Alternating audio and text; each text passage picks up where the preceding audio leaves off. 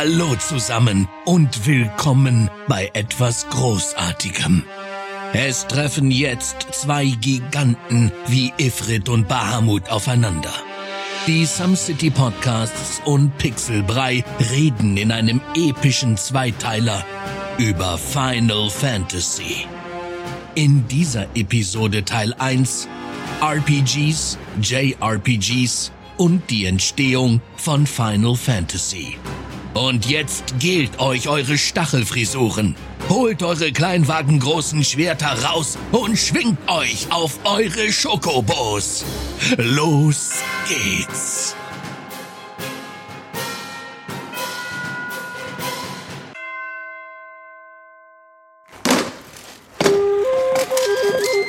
Ifrit! Ich beschwöre dich! Ach ja? Du beschwörst Ifrit? Dann komm her, Bahamut! Oh, verdammt, warum ist dieses Schwert fünf Tonnen schwer? Ich... Ach, scheiße. Lass doch lieber eine Podcast-Folge über Final Fantasy aufnehmen. Warte mal, ich sehe gar nicht. Ich hatte die ganzen Haare in meinem Gesicht. Warte kurz. Ja. Ach, Adi, du bist es ja. Hammer. Guck mal, ich hab dir Gel mitgebracht, damit du dir eine Stachelfrisur gelen kannst. Oh, geil. Ah, super. Und jetzt könntest du bitte die Hand von deinem Penis nehmen und dir die Haare gelen?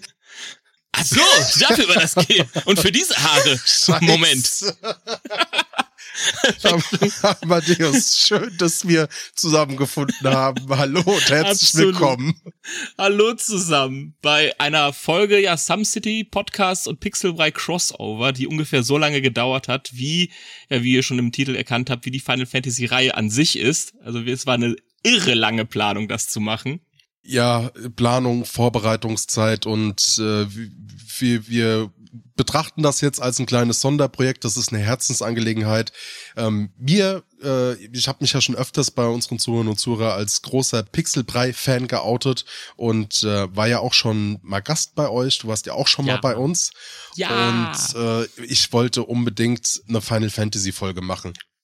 Das ist so ein Herzensthema, auch von, von mir persönlich und auch von, von dir, was in den Gesprächen ja dann bei rausgekommen ist, dass wir gesagt haben, wir machen jetzt einen epischen Zweiteiler out of the box und ähm, hier sind wir. Genau. Über Final Fantasy. Viele von, von euch, die das jetzt hören, werden sich vielleicht denken, hm, was ist denn Final Fantasy oder haben das mal gehört? Ja, Final Fantasy ist eine Computerspielreihe, aber wir haben uns bei der Vorbesprechung dazu entschlossen, dass wir tatsächlich so ein bisschen bei Adam und Eva anfangen und euch grundlegend abholen möchten. Das heißt, auch für jemand, der mit Computerspielen oder mit Rollenspielen nichts zu tun hat, ist das jetzt eine Servicefolge, wenn man das so ähm, sagen kann. So äh, einmal die Entstehungsgeschichte von Rollenspielen ähm, bis hin zu japanischen Rollenspielen, bis hin zu der Entstehung von Final Fantasy. Hm.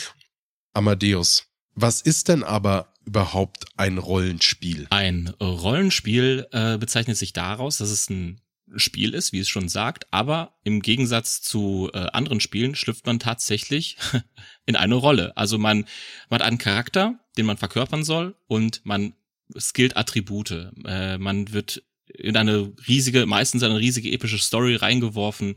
Man hat äh, Ausrüstungsteile in Videospielen. Man äh, erlebt eine Heldenreise.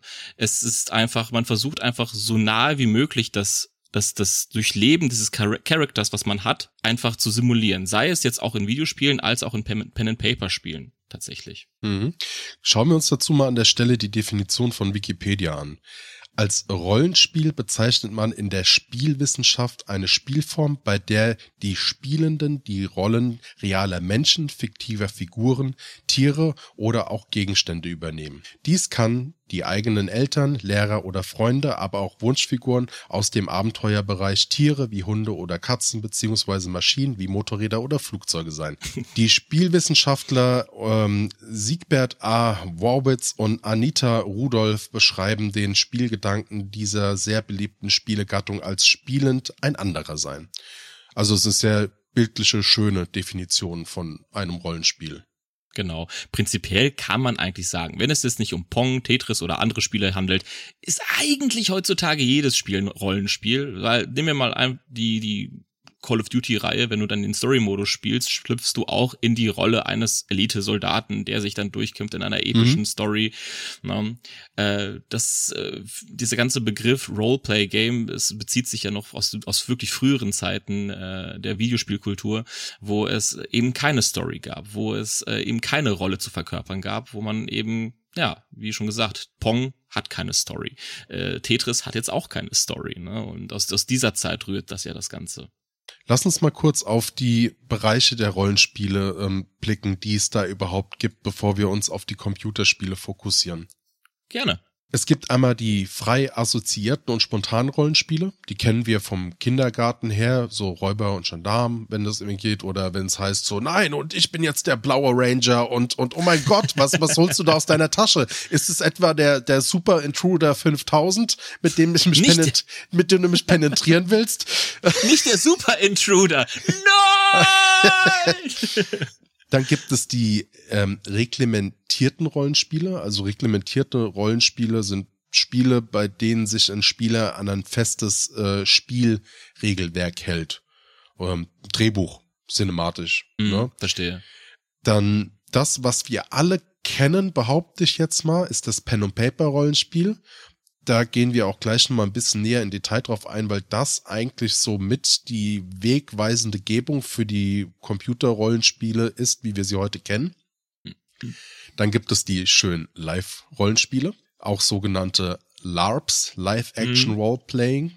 Äh, ja, also da verkleidet man sich halt tatsächlich als ein Charakter und hat dann Schaumstoffwaffen und äh, Feuerbälle, die aus Schaumstoffwellen bestehen und dann schmeißt man sich damit ab und dann, wenn man getroffen wird, heißt es, jetzt hab ich einen Lebenspunkt weniger. Quasi Cosplay nur mit einer Geschichte drumherum. Ja, Cosplay nur anders, richtig. dann gibt es die Computerrollenspiele und klar, die Computerrollenspiele werden als RPGs, Roleplay-Games bezeichnet, ähm, die auch auf einer Basis, ähm, also auf einem Basisregelwerk basieren. Und dann haben wir zu guter Letzt die Schreibrollenspiele. Das ist so eine ganz, ganz gesonderte, ja, Abseitsart. Also geht so in die Richtung, was ich dazu rausfinden konnte, in dem Bereich von improvisiertes Schreiben. Also du fängst quasi an, dir deinen Charakter selbst die Geschichte zu schreiben und die Geschichte entsteht während dem Schreiben, so mm, wie du es okay. auch beim Rollenspiel hast. Aber Computerrollenspiele und jetzt auch hier auch nochmal die, die Definition. Computerrollenspiele werden auch als RPGs bezeichnet. Als Basis können die Regelwerke der Pen-and-Paper-Rollenspiele dienen, die aber entsprechend an Möglichkeiten und Beschränkungen des Computers als Medium angepasst werden. Andere Spiele, vor allem japanische Rollenspiele, verwenden meist völlig eigene Regelsysteme. Und das ist der Punkt, wo wir jetzt eine Zeitreise begehen werden. Wow. Also ab in die Zeitmaschine. Und in welches Jahr fahren wir denn? Wir fahren in die 70er Jahre. Denn oh, die, die 70er Jahre waren maßgeblich die Zeit der Rollenspiele. Äh, Pen und Paper ist dir ein Begriff von Rollenspiel her? Klar, äh, schon mehrere Pen-Paper-Schlachten hinter mir, äh, sei es Cthulhu, sei es Vampires, äh, selbst sogar selbstgeschriebene äh, Pen-and-Papers haben Erik und Benny und mit meiner Wenigkeit auch schon gemacht. Also äh, ich bin da relativ bewandert tatsächlich. Wie sieht's mit dir aus? Pen and Paper? Ja, auf jeden Fall. Also leidenschaftlicher Shadowrun-Spieler. Ah, cool. Also das Shadowrun war, war mein ähm, Pen-and-Paper-Rollenspiel, das ich rauf und runter gezockt habe für eine sehr, sehr lange Zeit lang, wo ich auch teilweise auf Conventions war und ähm, teilweise auch mal DSA und Dungeons and Dragons, aber so das Rollenspiel, wo, wo wir dann auch wirklich ähm, Impro-Theater fast schon gemacht haben von dem, wie man sich in den Charakter reinversetzt hat, war tatsächlich Shadowrun. Ja, äh, same hier. Also äh, teilweise, was für was für Situationen da rauskamen, es waren einfach einfach nur herrlich. Lustigerweise spielte Erik und Benny immer irgendwelche betrunkenen Arschlöcher, äh, die dann irgendwie äh, immer notgeil waren. Also es, es ist kein Scherz oder sowas. Die haben immer irgendwelche besoffenen Truckfahrer gespielt. Und ich so, Leute, warum? Lustigerweise, und das ist, finde ich, immer so, so, so charmant an ähm, Pen and Paper, auch wenn du dir einen total blöden Charakter zusammenbastelst und am Anfang wird ein bisschen rumgeblödelt, weil ihr kennt, also die Pixelbrei-Hörer kennen bestimmt Erik und Benny, sind zwei Quatschköpfe, aber äh, je mehr sich diese Geschichte dann entwickelt hat, je dramatischer es wurde, desto mehr tiefer waren sie dann auch in dieser Story. Ernsthafter haben sie das gespielt, auch Situationen richtig gut ja. rausgespielt. Und auf einmal war nichts mehr über von diesem besoffenen Truckfahrer, der einfach nur aus äh, Jux und Dollerei erschaffen wurde. Und wir bewegen find ich, uns gerade an einem, an einem Level, wo nicht nur der Kolben geölt werden muss.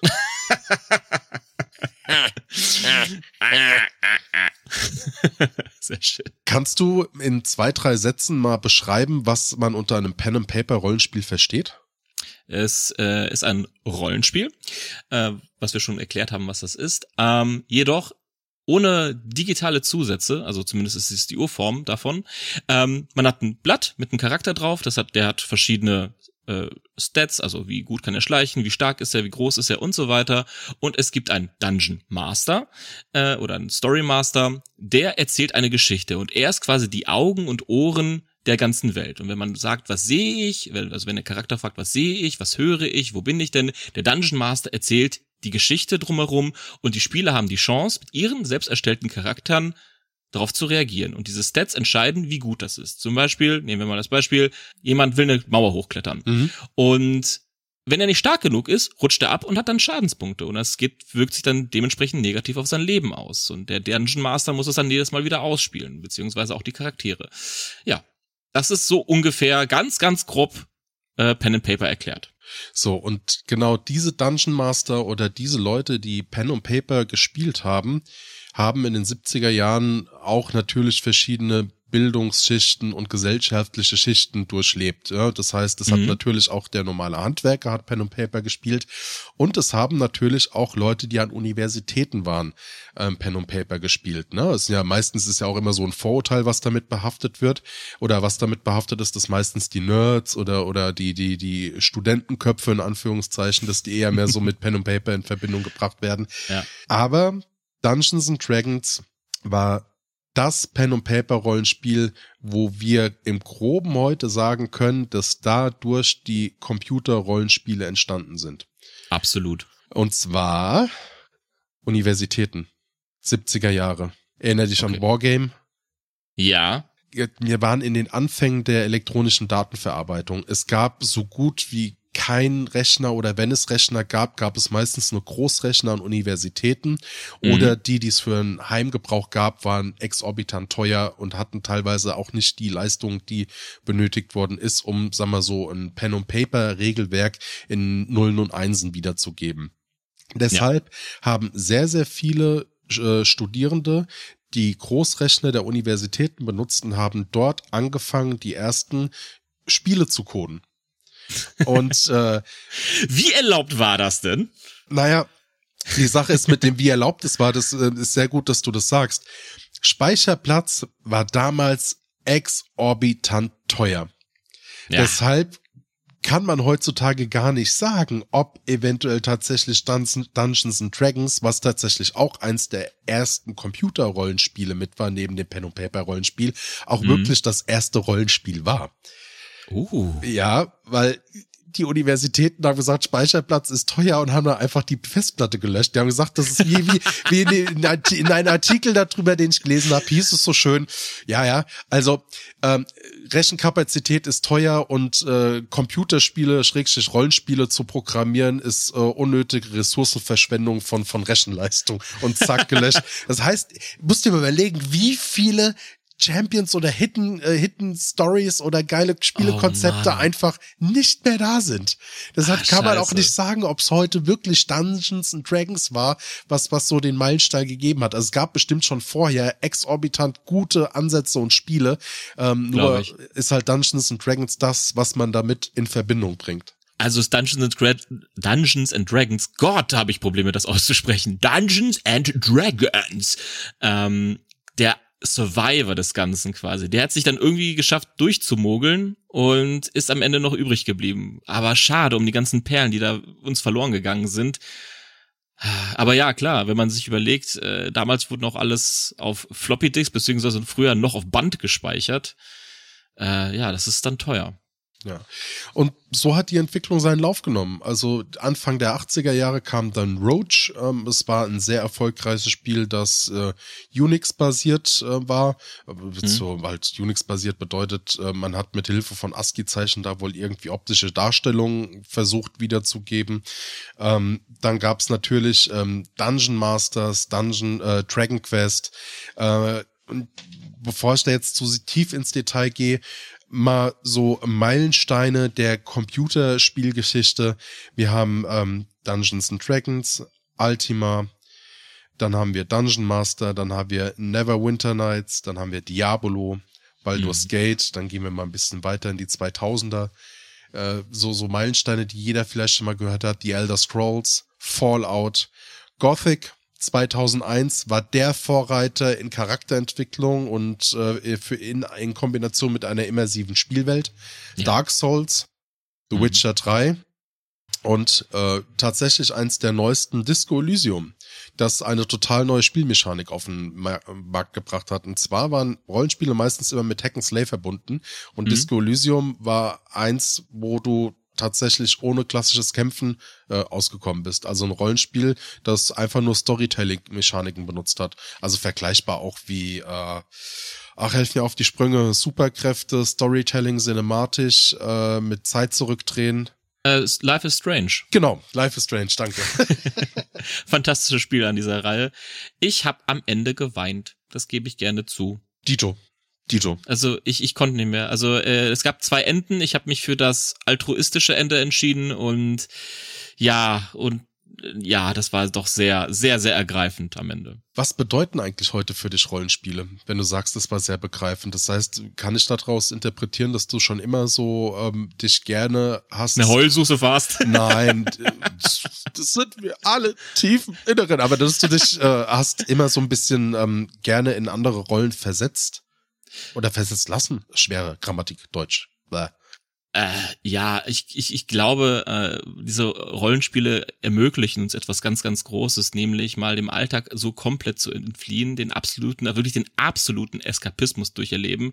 Äh, klar gibt es Spiele wie das fantastische Counter-Strike, wie mein geliebtes Call of Duty, mein geliebtes Mortal Kombat, aber es sind, da versetze ich mich nicht in den Charakter rein. Aber dann wirklich mal so eine epische Heldenreise selber durchzuerleben mit äh, meistens, also in vielen Fällen gibt es da noch eine fantastische Story drumherum mit wirklich gut geschriebenen Charakteren Charakteren, das kommt ja auch noch dazu, dass du verstehst, wie die Charaktere motiviert sind, wie diese ganze Welt funktioniert, dass da alles so wunderbar ausgearbeitet mhm. ist. Ähm, ja, da liebe ich mich tatsächlich äh, sehr, sehr gerne äh, da drin zu verlieren und äh, mal dem, dem doch sehr schnöden 0815 deutschen Alltag zu entgehen und dann doch mal auf dem Drachen zu reiten, dann doch mal irgendwie äh, den großen Bösewichten zu besiegen, die äh, heiße Elfenfrau zu kriegen und so weiter, ne? Also, ähm, ja doch. Äh, Rollenspiele, Rollenspiele sind einfach super, quasi mehr, mehr zu erleben, auch wenn es nur digital oder auch fiktiv ist. Aber was bedeutet es denn für dich? Ha, ähm, ich war nie so der Ego-Shooter-Mensch. Ähm, mhm wir hatten in der ersten Folge, wo du bei uns zu Gast warst, die Folge 19, ähm, Pixel Power, könnt ihr mal reinholen, ist auch bei uns in den Shownotes nochmal verlinkt an der Stelle, ähm, erwähnt, dass gerade die Super Nintendo-Zeit bei mir so diese prägende Zeit war. Und ich fand schon mhm. damals natürlich Mario und, und F-Zero, das war alles geil. Aber Secret of Evermore, Secret of Mana, das waren ja, bei mir, boah, das hat mir schon immer viel mehr Spaß gemacht. Und dann gab's irgendwann bei mir den Computer. Und da habe ich dann zum Beispiel XCOM UFO Defense gezockt. Das war das erste, eins der ersten XCOM-Spiele, das mhm. ich gespielt habe. Das heißt, da, auch da war schon immer mehr so in die Richtung Aufbau, Strategie, Taktik, Storytelling. Und dann gab es irgendwann halt einfach mal eine CD-Box mit vier CDs und da stand Final Fantasy VII drauf. Und das war, seitdem bin ich wirklich absoluter Fan vom Rollenspielgenre, gerade was die Computerspiele angeht. Also für mich eine der schönsten Arten der Realitätsflucht. Ja, absolut. Also Final Fantasy hat ja nochmal alles auf den Kopf gestellt, auch wenn Secret of Mana, Secret of Evermore äh, da schon das Storytelling äh, groß rausgebracht haben und ähm, auch gezeigt haben, was ein Videospiel an Geschichten auch erzählen kann. Gerade Final Fantasy VI äh, als sie noch eingeführt haben, dass äh, auch Antagonisten eine Motivation haben können, äh, war doch Final Fantasy VII hat das nochmal alles auf eine cineastische Ebene gepackt. Genau. Also das, es war jetzt nicht mehr diese Pixel-Grafiken, die mit Textbox miteinander interagieren und reden, auch irgendwo, weil ja, der Technik damals geschult. Szenen, ey, wie gerenderte Szenen. war das? Ja, ja absolut. Äh, auch äh, dynamische Kämpfe, also man, das hat, hat alles explodiert und gefunkt und äh, eine ein bis heute noch richtig guter Soundtrack. Es war es war Kino, was du selber spielen konntest. Das das macht für mich ein Rollenspiel aus. Kino, das du selber spielen konntest. Und mhm. äh, natürlich auch die ersten Spiele mit Achtung, Epilepsiewarnung. ja. Stimmt, ja, ja, stimmt. Das, waren das wirklich die ersten? Ich glaube, bei Final Fantasy VII war auch tatsächlich so eine Epilepsiewarnung mit dabei, ne? Aber wie bei South Park die Folge, war das nicht die Chin Pokémon Folge, wo entsprechend dann auch Epilepsie ausgelöst worden ist? Nee, äh, äh das war die Simpsons mit den Anfallrobotern. Simpsons, Simpsons die Anfallrobotern, genau. Was guckt ihr da? Die Anfallroboter. Schnitt, alle liegen auf dem Boden. Äh. Aber ja, das ist, weil Final Fantasy ja auch aus dem Japanischen kommt und wir werden ja noch, noch drauf zu, äh, zu sprechen kommen, was JRPGs sind. Ähm, aber äh, das ganze Japanische ist auch ein bisschen wilder, bisschen bunter und bisschen flashiger, sage ich mal. Und ja, kann mir gut vorstellen, dass das zum ersten Mal da aufkam. Ja, es ist so oder so ein Phänomen mit dieser japanischen Spielekultur, die, die man da hat. Also, wenn wir uns die westliche Hemisphäre mal so ein Stück weit angucken, dann haben wir natürlich auch Meilensteine innerhalb der äh, Rollenspiel-Entstehungsgeschichten und ähm, äh, bezeichnen das aber als klassisches RPG.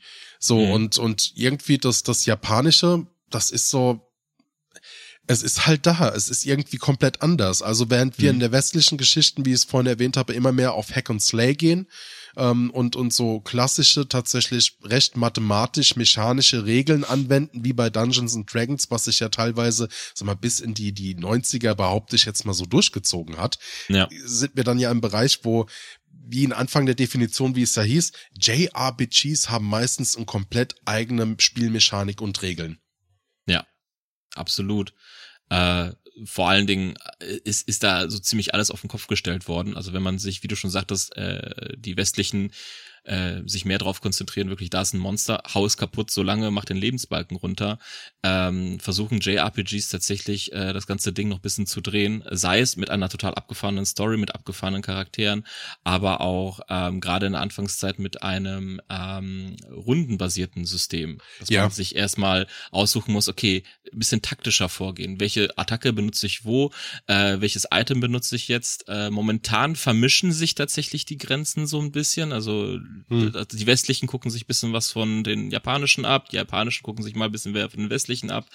Aber ähm, ja, die, JRPGs oder japanische RPGs äh, ticken da noch ein bisschen tatsächlich anders, ähm, gerade was auch den Bombast angeht, wie ich finde. Ja, also, auf jeden Fall. Witcher 3, fantastisches Spiel, kann man so sagen, auch äh, andere Konsorten wie Diablo, alles super, aber den Bombast von einem sei es mal, auch wenn wir ein bisschen in der westlichen Hemisphäre, also von dem optischen in der westlichen Hemisphäre bleiben, ein Dark Souls ist ja auch ein JRPG, wenn man bleibt. Und da ist der Bombast natürlich auch eine ganz andere Spur. Bei JRPGs hast du ja meistens ein rundenbasiertes Kampfsystem. Das bedeutet, im Gegensatz zu den westlichen äh, RPGs hast du einen Charakter, du rennst zu einem Gegner hin, und drückst eine Taste und er schwingt sofort sein Schwert. Und du kannst da drauf rumkloppen, bis der Lebensbalken runter ist. Und das ist halt ein sehr, sehr aktives mhm. Kampfsystem. Mhm. Beim äh, rundenbasiertes, rundenbasierten Kampfsystem hast du, wie der Name schon sagt, verschiedene Runden. In einer Runde sind deine Charaktere dran.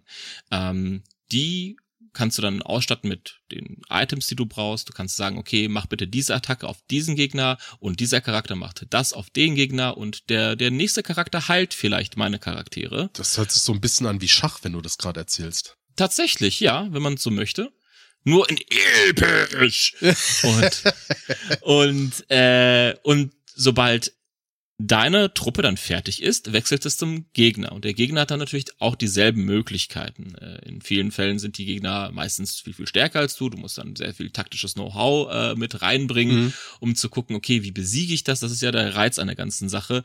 Äh, zu überlegen und zu taktieren, wie besiege ich jetzt diesen übermächtigen Feind mit meinen normalen Lakaien, mit dem normalen Ritter, mit dem normalen Zauberer, mit der normalen Elfin oder was weiß ich, was es da noch alles gibt. Und ähm, das, das macht halt den Reiz aus. Macht damit möchte ich auch gar nicht die westlichen äh, Rollenspiele irgendwie schlecht machen. Äh, die westlichen Rollenspiele sind dadurch ein bisschen energiegeladener, ein bisschen äh, adrenalinreicher, weil äh, du hast Findest, nicht mal die Pause. Aber findest du, wenn du, wenn, wenn wir jetzt mir schaffen uns ja gerade selbst Grenzen. Findest du wirklich, dass es da so einen großen Unterschied gibt oder dass man so einfach definieren kann, was ist denn jetzt eigentlich ein japanisches, so ein JRPG und ein RPG? Es, es gibt definitiv Grenzen, äh, was ein JRPG und ein RPG äh, ausmachen. Ähm, diese Grenzen verschwimmen immer mehr. Das hat zum einen auch der die Globalisierung damit zu tun, mhm. dass äh, mehr Studios auch in äh, auch japanische Studios in Deutschland programmieren und Konzepte sich schreiben lassen, als auch äh, deutsche Studios oder amerikanische Studios auch in Japan äh, sich Leute abwerben und die mit an, an Bord holen. Die Grenzen verschwimmen heutzutage immer mehr, aber früher war das tatsächlich so, da hattest du eine absolute harte Kante, wie, wenn man so möchte. Es gab die JRPGs, ähm, mit sehr wilden Charakteren, mit einer sehr, sehr wilden Story, mit sehr wilden Frisuren, mit stacheligen Riesen äh, auf dem Kopf, mit riesigen Schwertern. Das war alle äh, JRPGs lebten immer den Exzess der Fantasie wenn man so möchte. Und ähm, westliche RPGs ähm, lebten mehr so bisschen, bauten bisschen mehr auf der auf der Geschichte von, von Europa auf, wenn man so möchte. Es gab die Ritter, es gab die Drachen und es war eine, eine sehr, sehr klassische Art der Fantasieerzählung. Ähm, und wenn wir nochmal auf das äh, Technische zurückgreifen, ja. äh, die westlichen waren, wie gesagt, mehr gerade am Anfang, jetzt vermischt sich das alles wieder, mehr Energie geladen. Also du gehst zum Gegner hin, verklopst ihn direkt. Ne? Klar äh, gab es auch paar Ausreißer, aber im Grunde so im, im, im, im groben in der groben Zusammenfassung war das eben so, dass äh, mehr Hack and Slay da war und im, in den japanischen RPGs war mehr dieses ähm, rundenbasierte. Obwohl, da gibt's jetzt mittlerweile, wenn wir uns heute mal so die Spiellandschaft angucken, auch wieder Untergruppierungen. Aber würde ich sagen, da können wir nur mal kurz oberflächlich drauf eingehen. Da gibt's ja, ja. die Real-Time Turn-Based JRPGs, also die rundenbasierenden. Dann mhm. gibt es die taktisch basierten, wo ich dann auch, weil eher mehr eine taktische tatsächlich Ansicht habe, vergleichend wie was ist denn ein gutes Spiel? Wie, wie, Schach ist jetzt nicht das richtige Wort. Ähm, also nicht der richtige. Tabletop Film. zum Beispiel. Tabletop. Warhammer oder genau, solche Sachen. Also du hast kleinere Figuren auf dem Brett und im Gegensatz zu den äh, rundenbasierten ähm, äh, Rollenspielen oder Kampfsystem hast du nicht zwei Parteien, die sich die ganze Zeit abwechseln. Bei dem taktischen hast du noch äh, die Positionierung. Du kannst dich auf einem Feld positionieren und gucken, ähm, ja, ähm, wie du den Gegner angreifst. Greifst du den von hinten an? Greifst du den von einer erhöhten Position an und so weiter. Ja, und dann äh, hat dieser actionreiche Teil, den du als mit den ersten westlichen oder allgemein mit den westlichen Rollenspielen in Verbindung gebracht hast, ähm, natürlich auch Einzug jetzt in den JRPGs gefunden und dafür mhm. sind so Klassiker ähm, wie meistens tatsächlich vom Publisher, äh, vom Publisher Capcom, ähm, der Rollen, der Rollenspiele rausbringt, also JRPGs mhm. rausbringt. Und zwar äh, haben wir Nier Automata, ähm, mhm. dann haben wir äh, Scarlet Nexus wenn ähm, äh, plus Tales of Ares, ähm, das sind auch so Spiele, die in diesen actionlastischen Bereich mit reingehen. Obwohl Tales of Ares bin ich mir gerade nicht so sicher, ob das nicht auch rundenbasiert ist. Ich hab's nur bis jetzt angezockt.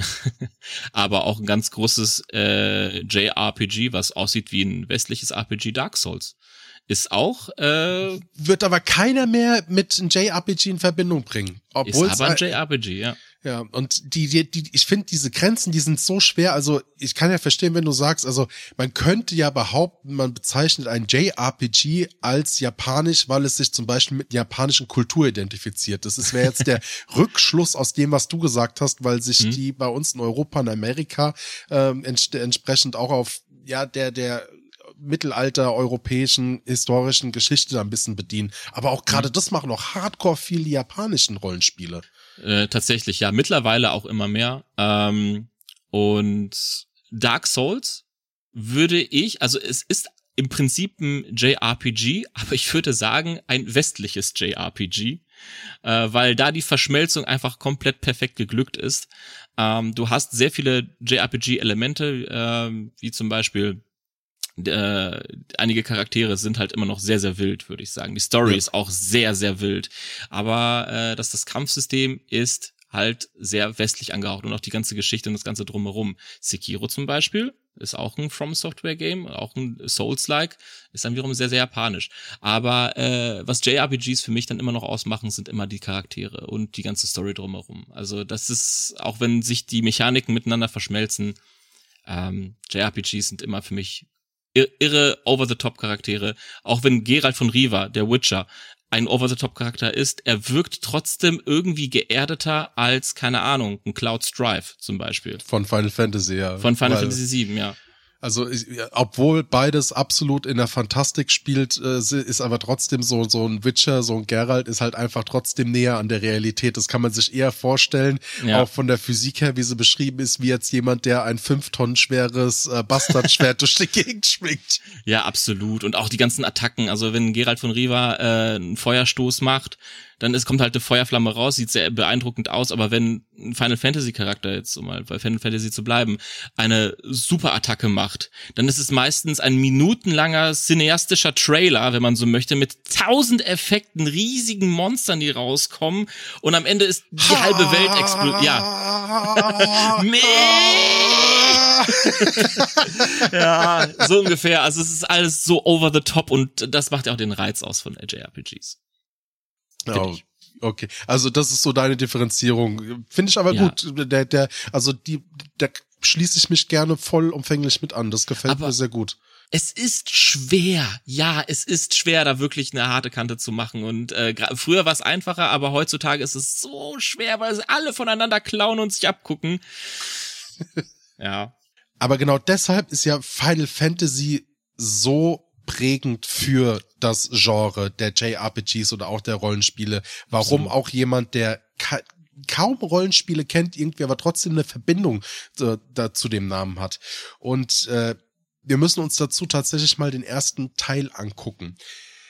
Zahlen, Daten, Fakten. Final Fantasy, der erste Teil kam 1987 in Japan auf den Markt, ist dann 1988 in USA auf den Markt gekommen und wurde dann, naja, eigentlich erst voll spät 2003 äh, mit Final Fantasy Origins für den europäischen Markt zugänglich gemacht. Das heißt, wir hatten eine ganz, ganz lange Zeit gar nicht erst den ersten Teil bei uns. Das mhm. heißt, in ähm, auf unserem Kontinent Europa war, glaube ich, Final Fantasy 3 oder 4 war vor dem ersten Teil bei uns da. Genau, ja.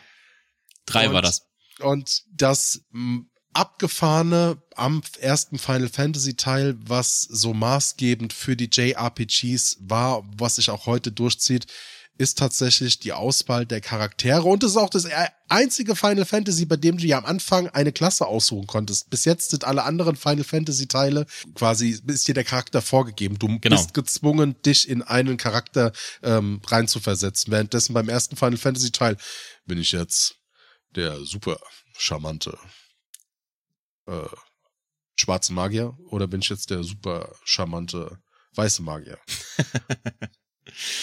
ja, äh, Final Fantasy, der, der erste Teil, der äh, war, war absolut bahnbrechend, auch wenn es um die Entstehungsgeschichte gar nicht mal so gut aussah tatsächlich. Wie du schon gesagt hast, äh, Final Fantasy, äh, das erste wurde 1987 ähm, aus, auf den Markt gehauen äh, von einem sehr jungen Studio damals, nämlich Square. Und bei einigen Leuten äh, klingen vielleicht da die Glocken Square, meinte er Square Enix.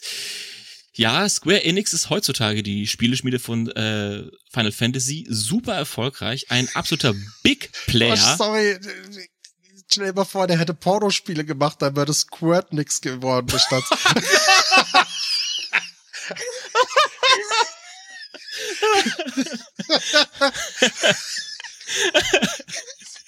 Ich glaube, damit hast du jetzt Erik sehr, sehr glücklich gemacht, weil der beschwert sich immer, wir sind viel zu ernst geworden. Wir sind viel zu ernst geworden. Erik, der geht an dich.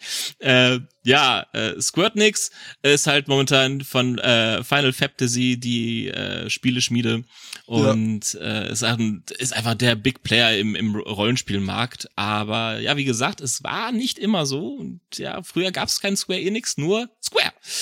äh, 1986 gegründet, hatte das Studio Geldsorgen. Solche Geldsorgen, dass sie ja fast vor dem Konkurs standen. Also keiner wollte deren Spiele spielen, was auch ja gut begründet war, denn die haben nur äh, fürs Famicom Disk System äh, programmiert. Das Famicom Disk System ist quasi ein Diskettenlaufwerk für den japanischen Nintendo.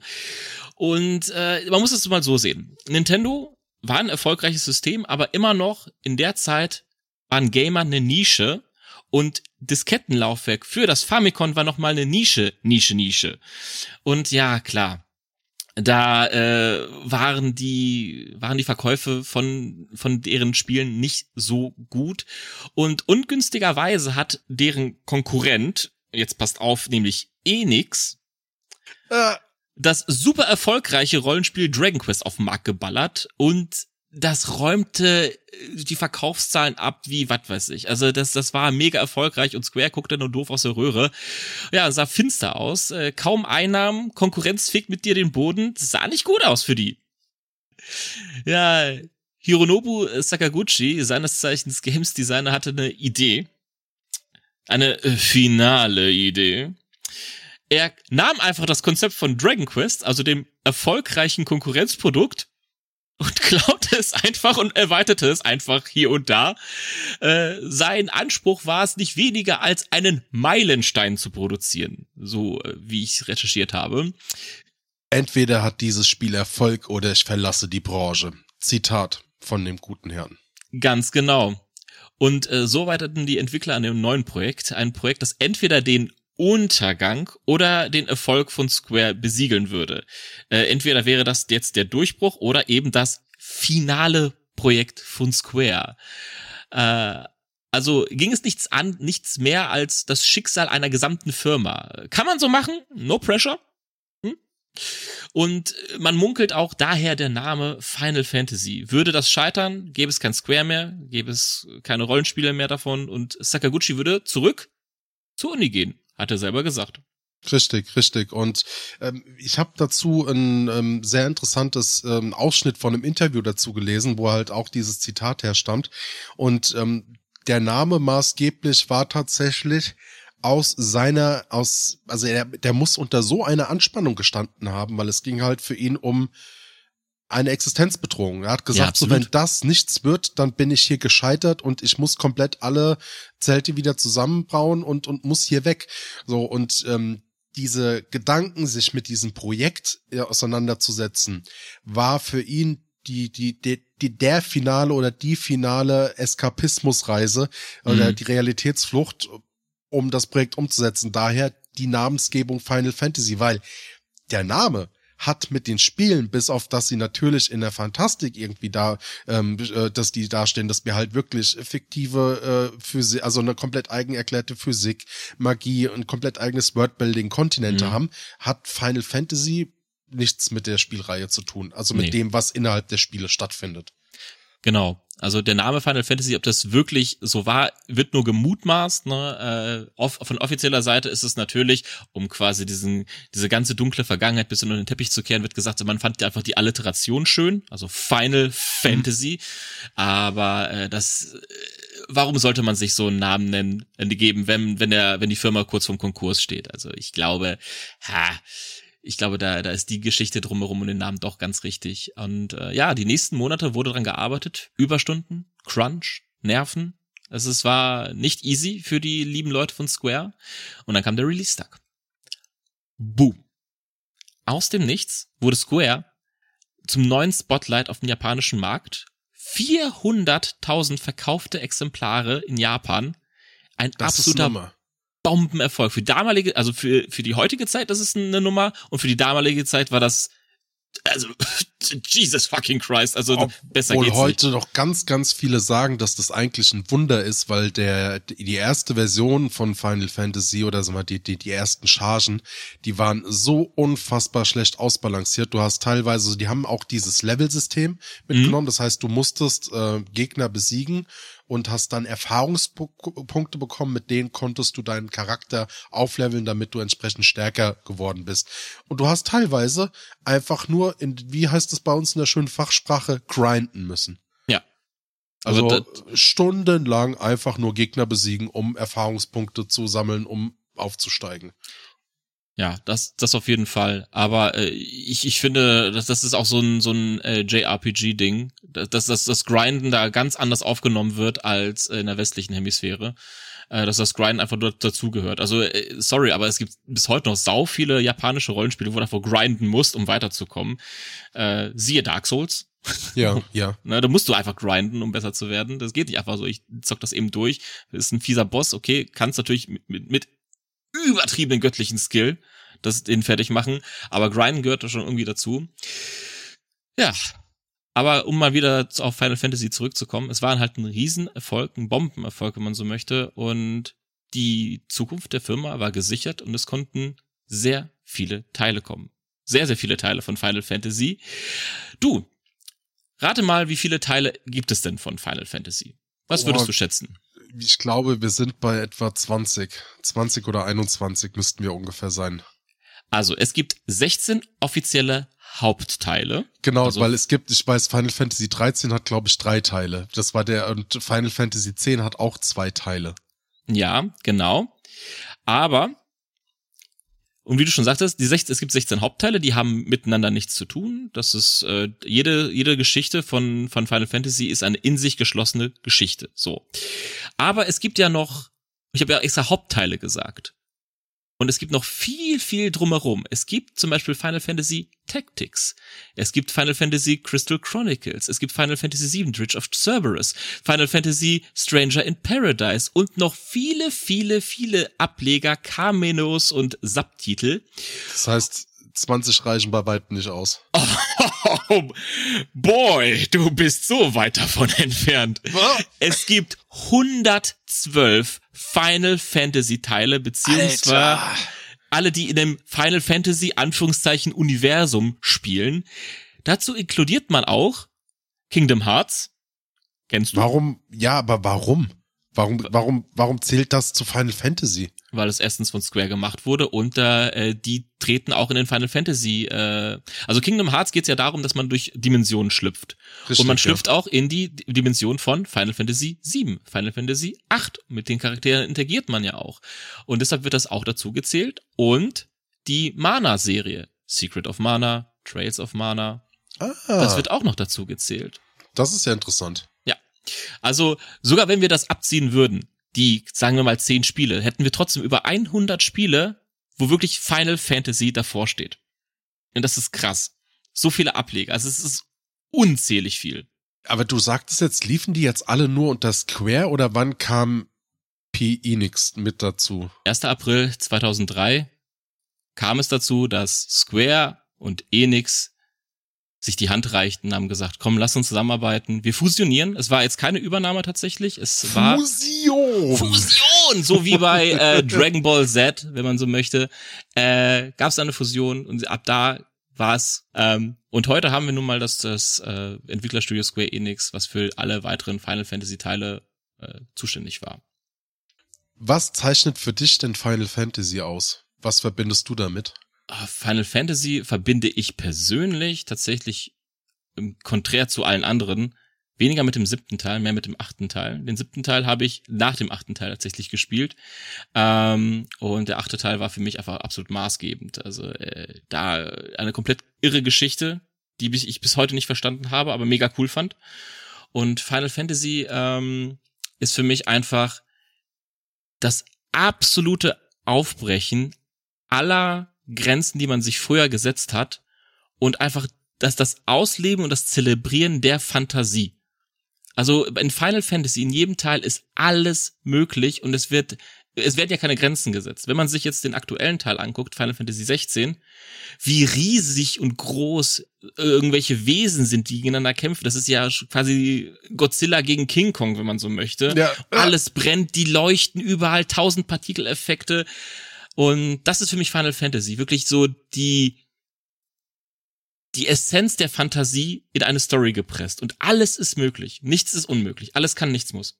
Bei mir sind es tatsächlich die, ah, wie beschreibe ich das? Es gibt halt in den meisten Fällen bei Final Fantasy kein wirkliches Happy End. Es gibt Happy Ends äh, Bereiche, so ähm, also sag mal, es gibt ein übergreifendes Happy End gibt es schon. Es gibt vernünftige Abschlüsse, die du in jedem mhm. Final Fantasy Teil hast. Aber du hast innerhalb dieses Abschlusses mit sehr, sehr vielen Charakteren, mit zu denen du eine Verbindung aufbaust, weil du sie entweder spielst, weil du sie im Laufe der Zeit kennenlernst, ähm, doch sehr, sehr viel Tragik mit dabei. Und das war bei mir so der Punkt, wo ich gesagt habe, das ist mal Storytelling ganz anders. Und das ist für mich so auch eine Sache, was, was so allgemein Final Fantasy und auch die JRPGs ausmacht. Die Tiefe, wie tief eine Geschichte in irgendeiner Art und Weise erzählt wird. Mhm. Äh, Life is Strange, du hattest es, wir hatten es vorhin genannt, sind drauf zu sprechen gekommen. Das war für mich auch wieder so einer dieser Meilensteine, wo das Storytelling auch wieder so in diese Tiefe mit reinging, aber halt auch mehr, viel, viel linearer, wie du das halt in diesen ähm, Final Fantasy Teilen hast. Mhm. Ja, absolut. Also, äh, um mal kurz äh, vielleicht auf die Griechen zurückzukommen, das ist ja sehr, sehr ähnlich. Äh, die griechischen Sagen sind funktionieren ähnlich und ich finde, ein, eine gewisse Fallhöhe muss auch da drin sein. Äh, das macht erst ein, äh, so ein richtig gutes Rollenspiel, beziehungsweise allgemein eine, eine Geschichte äh, richtig gut aus.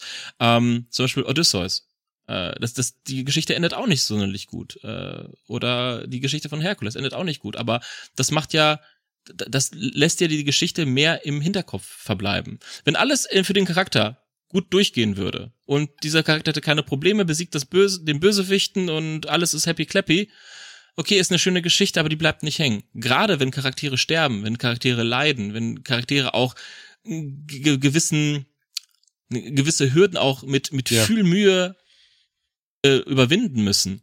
Das bleibt dann hängen. Und gerade Final Fantasy, äh, ja, hat das, hat das wirklich auf die Spitze getrieben. Mit, dass auch Hauptcharaktere einfach mal sterben können. Und die bleiben dann auch weg. Da wird nichts mehr wiederbelebt und ahaha, wir haben jetzt doch hier irgendwas gefunden, was oh, dich wieder rettet.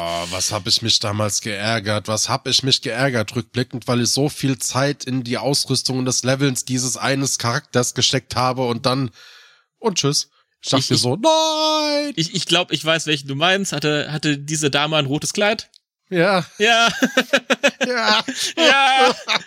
Es kam aber auch aus dem Nichts. Und das ist ja das Schöne. Es kommt manchmal aus dem Nichts. Der Charakter stirbt einfach. Und denkst du so, ja, es ist von der Geschichte logisch, aber verdammt. Eine Sache möchte ich jetzt auch nochmal unseren Zuhörern und Zuhörern mitgeben. Ähm, wir hatten es ja gesagt, Final Fantasy, alle Teile haben keinen Zusammenhang. Also sind in sich geschlossene ähm, Geschichten, in sich geschlossene Systeme mit eigenen Mechaniken. Ähm, natürlich, es gibt ähm, Hauptteile, die auch wieder Unterteile haben, aber selbst da ah, da kommen wir nächste Folge mit dazu, aber es sagt mhm. nur, ähm, halt eines, äh, ein Dreiteiler mit drei komplett verschiedenen Stories zu machen, die dann in sich überhaupt keinen Sinn mehr geben von der Lore her, die gegründet wird. Das ja. ist auf einmal so, wie wenn du heute Thanos hast und im nächsten Teil kämpfst du aber gegen Batman. Das ja. ist so, so ein bisschen gefühlt, wo auch die, was überhaupt nichts miteinander zu tun hat. Ähm, aber du hast immer wieder ähm, viele Tiere ähm, hast du zum Beispiel. Da ein maßgebendes Maskottchen sind zum Beispiel die Schokobos. Also es gibt in allen Teilen gibt es immer wiederkehrende ähm, Tiere oder auch Arten von Waffen, die in irgendeiner Art und Weise vorkommen, die sich dann so ein bisschen trotzdem durch die ganzen Teile mit durchziehen. Ja, ist sowieso. Also auch wenn jeder Teil eine geschlossene Handlung hat, ähm, gibt's immer wieder wiederkehrende Sachen, wie du schon gesagt hast, die Chocobos, also ähm, wie, wie würde man sie beschreiben? Riesige Hühner, auf denen du, äh, straußenartige Hühner, auf denen du reiten kannst. Ähm, warte mal, äh, ja. Äh, die kommen in jedem Teil vor äh, und aber auch in, in jedem Teil die Mogris, kleine katzenhafte Wesen, die dem Spieler immer wieder Tipps geben, äh, auch in Final Fantasy VII äh, sehr prominent dargestellt, wie ich finde.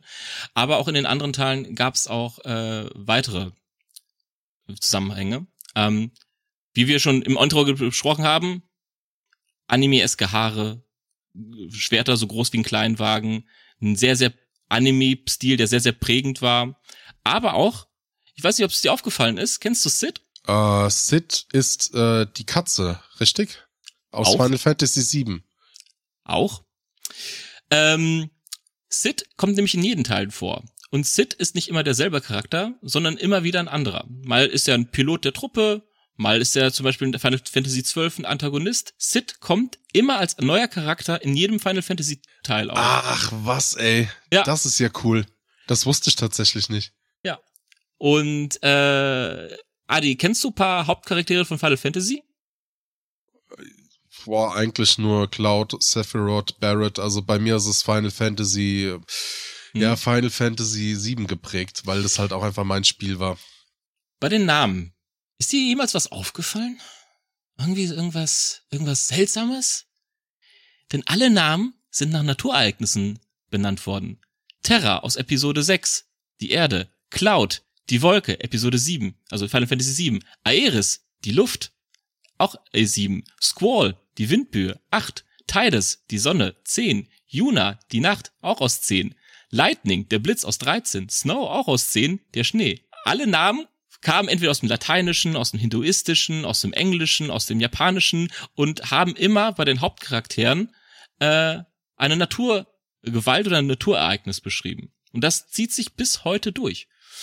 Und äh, ganz groß, wortwörtlich, sind die großen Beschwörungen. Man kennt sie, ne? Ifrit, äh, Odin, Bahamut, diese riesigen Beschwörungen, die in jedem Teil vorkommen, äh, riesige Monster, die man äh, wecken kann. Da muss ich kurz ergänzen, wir bewegen uns da innerhalb von Final Fantasy im Magie. Also man kann neben Feuerbällen und Blitzen, die man, die man zaubern kann, kann man auch äh, Wesen herbeizaubern und beschwören. Also das Genau. sind dann übernatürlich göttliche Wesen. Bahamut ist ein riesiger Drache als Beispiel. Mhm. Genau. Also nicht in jedem Teil waren es immer Wesen, es waren auch mal Luftschiffe. Das war in Final Fantasy XII tatsächlich so. Äh, das waren einfach riesige Luftschiffe, die danach benannt wurden. Und äh, du kannst in allen anderen Teilen eine dieser omnipotenten Wesen zur Seite holen und die kämpfen dann für dich. Äh, und das sind immer dieselben tatsächlich. Es sind äh, jedes jedes Final Fantasy hat immer dieselben Namen und auch die kommen eigentlich aus der Sagen- und Mythenwelt, aus aus dem Arabischen, aus dem aus der Schweiz, aus äh, keine Ahnung, aus der nordischen äh, Mythologie. Zum Beispiel Ifrit ist ein arabischer Feuerdämon. Odin, der Allvater aus dem nordischen Pantheon. Bahamut kommt aus der äh, jüdischen Mythologie oder Behemoth auch. Und das sind so quasi die großen Charakteristiken von Final Fantasy, die sich immer wieder durchziehen. Äh, klar, es gibt immer wieder Unterschiede, aber äh, zum Beispiel der Sid, die Namen, die äh, großen Esper, Guardians, Luftschiffe, diese großen Beschwörungen, die wir gerade benannt haben, die kommen immer wieder zurück, auch die Chocobos. Auf, in einigen Teilen kannst du sogar auf diesen Chocobos reiten. Nicht in allen, aber auf einigen. Ja, also klar, in Final Fantasy 7, haha, ich sag's halt die ganze Zeit schon, ja, da auf jeden Fall, da kannst du sogar richtige Rennen mitmachen. Die übrigens absolut schwer waren und absolut, oh, also ich mochte die überhaupt nicht. Jetzt sag nicht, oh, das war ganz einfach.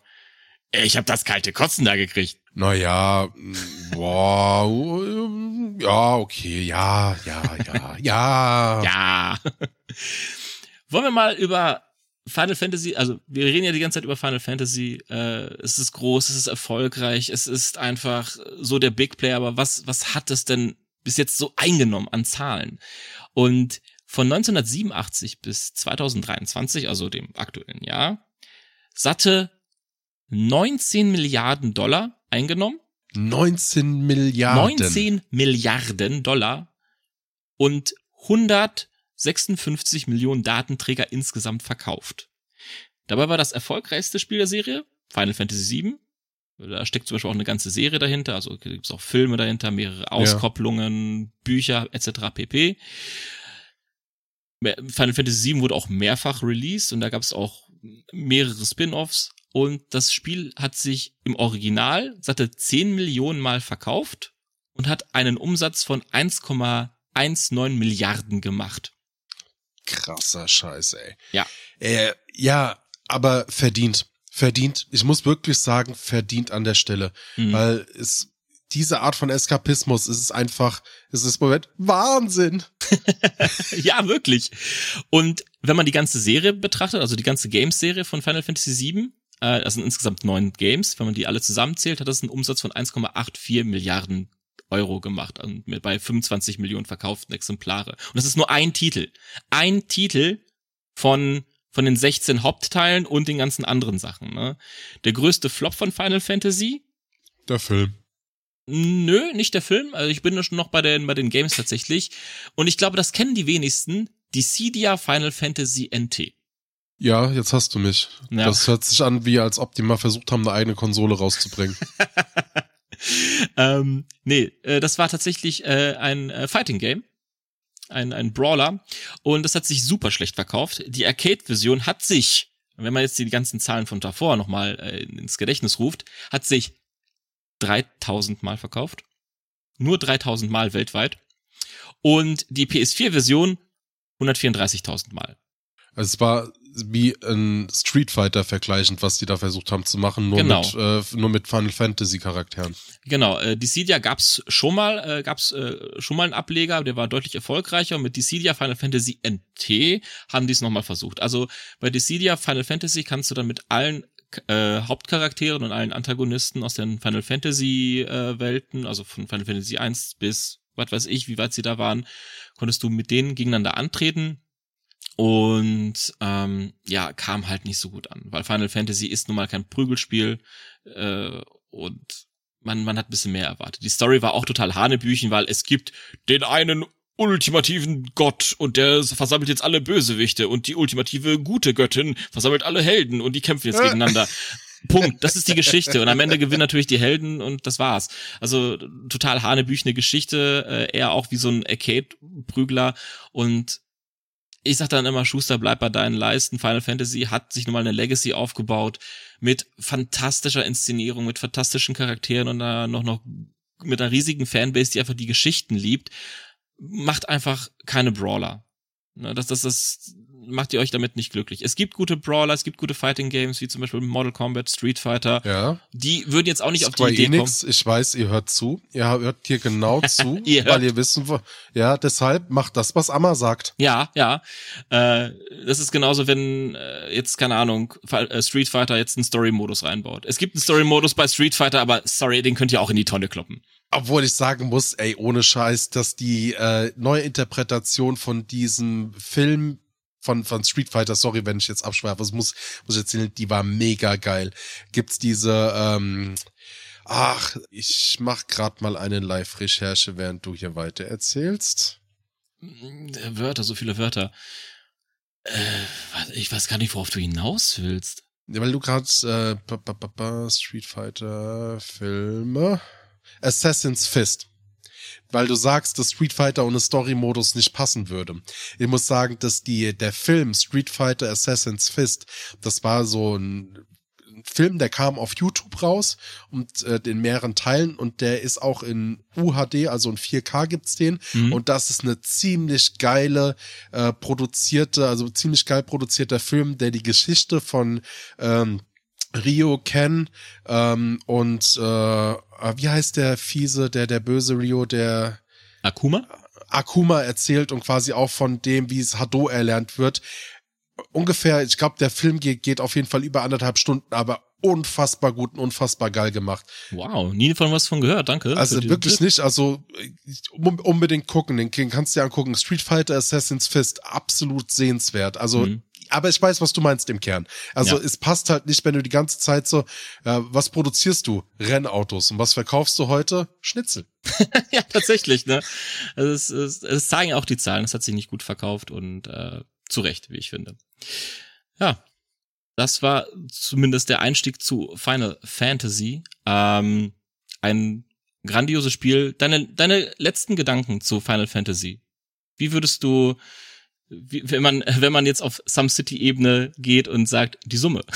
Die, die Summe, na Die, gut, ich liebe die Summe einfach. Das ist einfach so ein charmantes Element. Das, übernehmen wir jetzt einfach mal, Edge. Okay, was ist denn, ähm, also was ist denn genau äh, so zum Ende der Folge, aber was ist denn unsere Summe zum Thema RPGs und, und Final Fantasy? Ich möchte eigentlich nur ein Vorfazit zu dem Ganzen abgeben, weil wir unterhalten uns ja im zweiten Teil nochmal im Detail über die Meilensteine. Das heißt, wir werden uns auch ein paar Stories ähm, zu ein paar Final Fantasy Teilen ein bisschen im Detail angucken. Wir werden uns natürlich noch ein bisschen mit der Trivia ein bisschen mehr beschäftigen und äh, wir werden auf jeden Fall auch auf das Filmuniversum von Final Fantasy mit eingehen. Aber Ja. Final Fantasy ist bei mir eine richtig tief verankerte Kindheitserinnerung. So, und es war für mich das erste Mal, dass mich neben einem Buch oder neben einem Film etwas komplett entführt hat. Ich weiß, es gab damals wirklich Ärger bei mir zu Hause mit meiner Familie. Ich war es beim, bei, wie gesagt, bei dem einen Final Fantasy Teil, ähm, da war ich so 13, 14, als ich den gespielt habe. Und ähm, halt auch in der Computerversion. Mhm. Naja, es gab halt abends immer Essen. Ja? Meine Familie war etwas konservativer eingestellt, was ich ja tendenziell nicht weder gut oder weder schlecht finde, sondern einfach halt so, ein klassischer Haushalt. Und da gab's halt einfach abends um 18, 19 Uhr das Essen auf dem Tisch und es wurde gemeinsam am Abendessen, also am Esszimmertisch gegessen und was hat nicht, wie oft hat meine Mutter nach mir geschrien. er sagt so, kommst du jetzt runter? Und dann mein Vater, ich schlag grad gleich mit dem Hammer auf das Ding drauf, so nach dem Motto. Also so die ganzen Sprüche, die man sich da ja. so anhören darf, weil ich halt so gebannt und gefesselt war. Und es schafft es immer noch. Ganz persönlich, dann, dann, bevor ich jetzt dir weiter im Monolog abschweife, ich habe zu den Leuten gehört, die wirklich eine Träne im Augen hatten, als das Remake von Final Fantasy VII angekündigt worden ist. bei mir ist es tatsächlich so, Final Fantasy ähnlich wie bei dir, einfach eine sehr, sehr, sehr viele emotionale äh, Komponenten, die äh, mich damit verbinden. Also ich muss jetzt nicht das wiederholen, was du nochmal gesagt hast, weil same, same. Aber auch mal dieses gedankliche Aufreißen, wie weit Fantasie überhaupt gehen kann.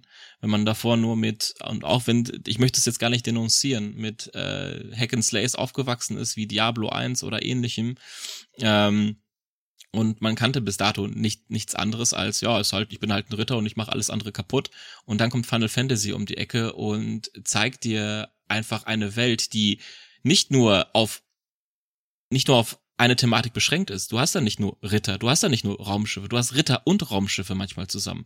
Du hast äh, verschiedene Zeitepochen zusammen, du hast die Moderne auch zusammen, aber plötzlich mit ja, mit Magie-Elementen drin. Steampunk-Elemente. Sehr du, viele Steampunk-Elemente alles, was du dir vorstellen kannst. Das ist halt, ja, es ist eine schöne Welt, die da gebildet wird. Ja, und die jedes Mal einzigartig ist. Und das, das war mich für mich einfach so die Brainsplausion.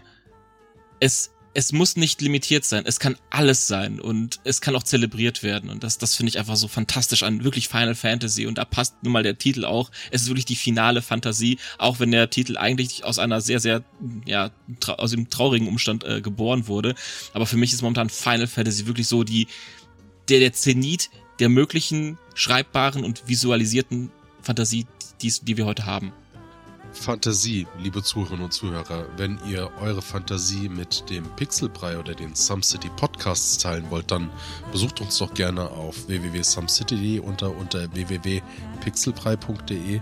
Ähm, auch in den sozialen Medien findet ihr Pixelbrei auf Instagram. Unter was für ein Tag? Unter dem Tag Pixelbrei findet ihr uns, also PXL Brei. Und wenn ihr natürlich auf den wunderbaren Adi stoßen wollt, mit seiner famosen Truppe, dann natürlich unter Some City Podcasts. Unterstrich Podcast, ganz wichtig, ihr Lieben.